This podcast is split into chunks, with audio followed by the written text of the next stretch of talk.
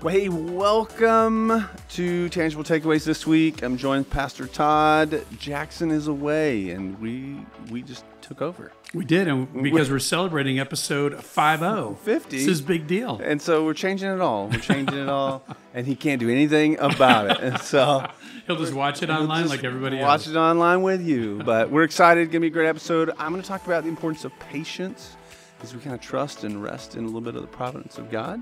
And I'm going to talk a little bit about how justice is something that we're hardwired, just like out of God's character, to desire and want to see in our lives. So great episode, great conversation today. We hope you get a lot from it. Episode fifty. Here we go. Mm-hmm.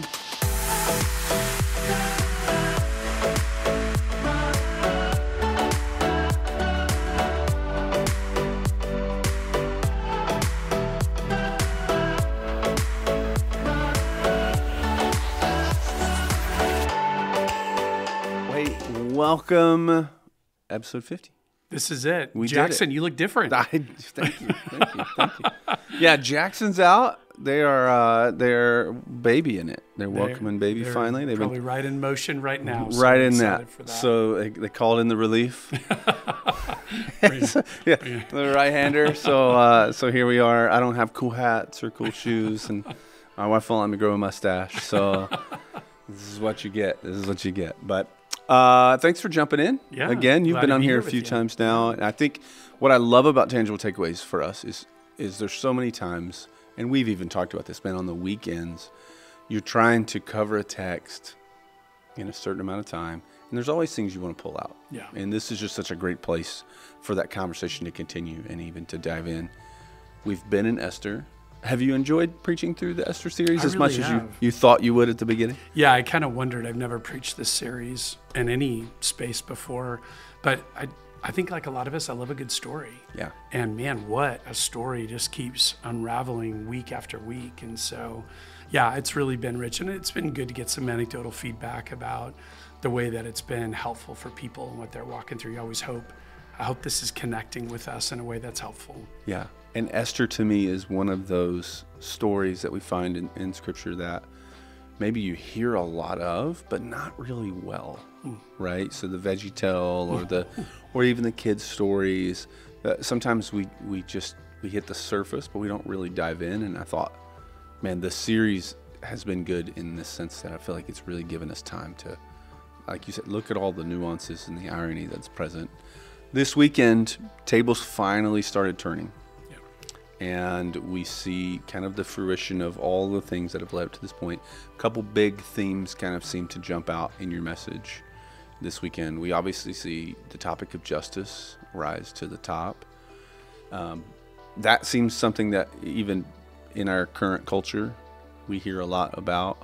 How do you feel the book of Esther kind of brings that to mind in, in light of what we see in Esther and even in the day-to-day?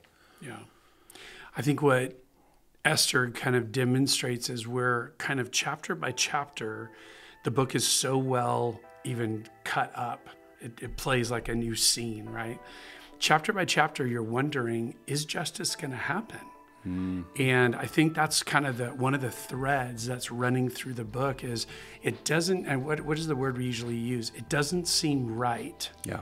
That this is happening. That's not fair. Yeah, right, it doesn't yeah. seem right that this isn't happening, you know, whatever it may be. And so I think as we hit chapter seven and you see Haman get dealt with um, in a way that we talked about this week, I think in some ways, the, the way that most movies go today that are so vengeance-based, you'd go, oh, sweet justice. You know, right, you know yeah, what you deserve. Yeah, yeah. The whole movie, right? You right. did something to me and the whole movie's gonna be me getting back to you. And, um, but again, uh, we know that's not God's definition and God's character of justice. Uh, we even had a good conversation a week ago in teaching team about even where we might read in our English Bibles the word avenge. Hmm. Maybe best words like retribution, like it's not a personal attack when God deals with sin. The reality is it's against his character and therefore needs to be judged. So it's a lot more of an objective reality where vengeance and avenging is usually you did something to me, I'm gonna get you back, you right. know, kind of thing. So I feel like this, what it's really, what Esther's demonstrated more than anything is a lack of justice, but then a reminder of, well, what is real justice and where yeah. does that come from? Yeah, and I love that we, you know, even though we see in the book of Esther the name of God not mentioned, we, we certainly see him at work in that, and even even in this idea of justice, and his character is certainly on display throughout. Do you think that people get more hung up on the idea of God not acting, you know, in that justice, that retribution, or is it more of the God's grace on display or his mercy sometimes? Those two go hand in hand, right? Mm-hmm. Do we find ourselves frustrated that God continues to show mercy, or that he is continuing to, to withhold that justice? I mean, we look around our culture and everywhere we go, it seems like everybody's crying out for justice, and, and again, even in the text, like we said, rightfully so. Yeah. Is there a patient side of that for the believer? Yeah, no, that's a great question. I, I think, first of all, one of the biggest challenges I know I've recognized in my own life, I am like this. I think every human being I've ever met is, and that is when we feel like we've been dealt with unjustly. It might not be by God that we are directing this towards him, but by another person. Man, we are all about it. Justice and justice now. Make them pay. Yeah. However, when we're the one who is the one who is, oh, hey, who yeah, is yeah. Uh, uh, the offender. And, and yeah. often we're not even quick to realize that. But when we do come to grips with it, we're all about mercy. Hey, yeah. wouldn't, if you, if you understood my circumstances, or if you understood why I, I mean, do we really have to impose that mm. strong of a consequence? So I think we're a mess related to justice and mercy, because we really don't want it for ourselves, but we're really quick to want it for everyone else. Yeah. So I think we have to, number one, probably be honest with that. Like, let's let's let's lay out the problem, at least from a, a more real perspective, and and not think of it so objectively, because it's pretty subjective to us. But I think the patient part is great, though, and that's really important. I think we will begin to unravel ourselves when we've de- been j- dealt with unjustly. I, I think that in my lifetime, before I had encountered people dealing with me and just, that's wrong. Hmm. And honestly, I, I went a long time in life. I was a young adult before that first happened. Most people would say that was my, my childhood. Yeah. So I feel like I was in a bubble, so I don't have a lot of, you know, story and history to share. But I know that when people did treat me wrong and I didn't see somehow justice become realized for them in that, I know that I would just begin to spin on that of when and how and who, how's that ever gonna happen? And realizing when God talks about himself as just, he doesn't connect it to a timeline. He hmm. surely doesn't connect it to ours. And the only thing maybe objective in scripture about God's timeline is ultimately before his throne, the yeah. Great White Throne judgment. So I think that's the real challenge, is back to uh, an environment. We'll see this week about faith. We just came out of that meeting today, how that's gonna be such a big part of this last message in the series. Can I trust God that he's ultimately going to be just with everything that has happened to me? Yeah, because we, you know, and this maybe was even part of the teaching team last week, is even the idea of justice, like you said, this more, more maybe the idea of retribution. What we see carried out in Esther isn't, isn't necessarily God's justice being delivered. It's a consequence of action for yeah. sure, but true final justice is coming later. Yeah. Um, and I think that's the tension. We, we live in a in a culture, in a country that often views justice um, as a very high priority, and and sometimes we feel like, oh, justice wasn't served, or was justice served, or, you know, crime dramas are, you know, every channel has got a crime drama, right? Every Marvel movie, superhero film, it's all about things being made right. Yeah.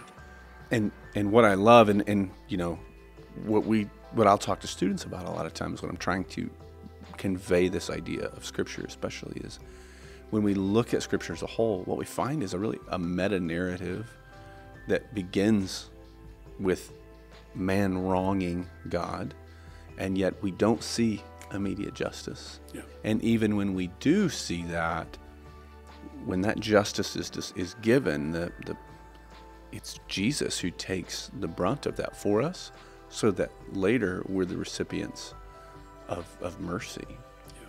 And when you look at movies, when you look at, man, the, your favorite story, even a non-believer writes a similar story, and uh, the sense that everything's good and right, something goes wrong, the tension of that, there's injustice, who's going to set it right? Usually somebody comes in, saves the day, conflicted hero type thing. And then all things are made right and the movie ends. And if it doesn't end like that, yeah. Oof, I want my money back. I, that is, I'm not okay with this, you know? I'm not okay. And so there is this idea that the gospel is really written on our hearts. And in the in the book of Esther, I think we see a similar thing even within the story. Like we're waiting for things, we're waiting, we're waiting, we're waiting, we're waiting. We see the retribution come, and in our mind it feels a bit settled, but it's a good reminder of to stop and say, but man, God is still, like, like even though we see Haman suffer the consequences for his actions, final justice isn't seen in those pages. God brings that much later. Much, much later. And so we have to be mindful that in the process, God is teaching us, molding us, shaping us. And so sometimes we're like, why? Yeah. And maybe that's the wrong question. Maybe we shouldn't be asking why. Maybe we should be asking, like, what's God's purpose in that? Yeah. What's God up to? And Jody, you brought up a great point. You know, I wonder if in some ways, let's pull away from maybe for a moment the the biblical concept of justice, even pull away from God's people, yeah. uh, those who put his faith in him, just talk about human beings. That's maybe an Imago Dei thing. Mm-hmm. You know, that as an mm-hmm. image bearer of God, I, what in me even expects justice?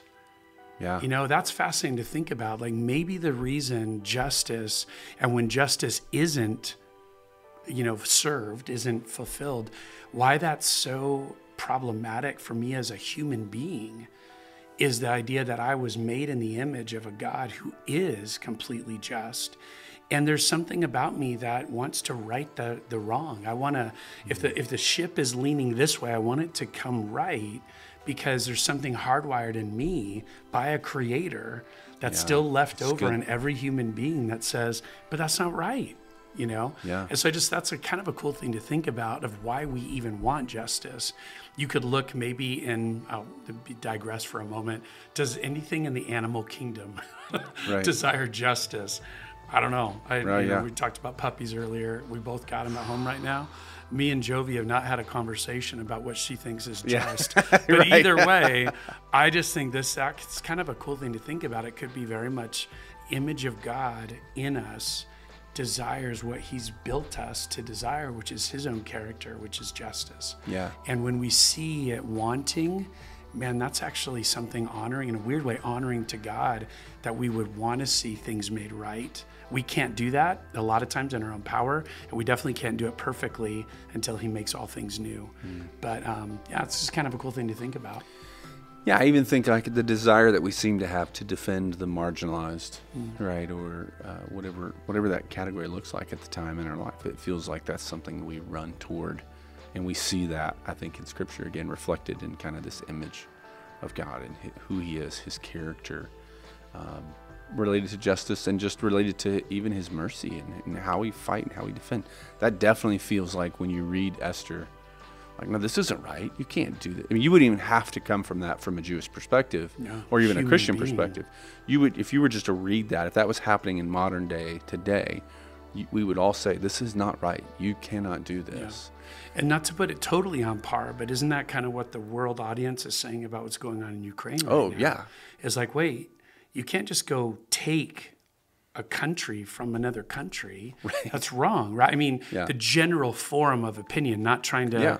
make a political statement, but just saying human beings are responding to that, not so much out of necessarily even a religious or a, a scriptural background, but just that seems wrong. Yeah, you can't that do that. Does just that. Call Maverick, send him in, you know? That's right. Like, he'll fix it. And no matter he'll what kind of aircraft, it. he'll doesn't take matter. Care of it. And if he doesn't like yours, he'll take another one. He'll just take them. He'll fly them all. So that's so good. That's so good. Uh, I, I wanted to hit on this idea of atonement, too, briefly. We you, because you, you mentioned that towards the end of the message as well, this idea that, and we even hinted towards it earlier, that Jesus has kind of atoned for our, our, our sin, in that the justice that we deserve, he, he kind of takes on our behalf. And, and yet there's this exchange that's kind of given, right? That we, he takes on the punishment and shame of us, and we kind of take on his righteousness through what he's done. That we like. We like the idea of that a lot. Like when I read, um, you know, Philippians, and it says, hey man, he's, he's granted you salvation. That's good. And then when he says, oh, but he's also granted you suffering. That's bad, right? Mm. And so I love the idea that Jesus takes my punishment and he takes my justice, and then I get his righteousness. But what does that really mean for a believer? How does that, how do I live that out?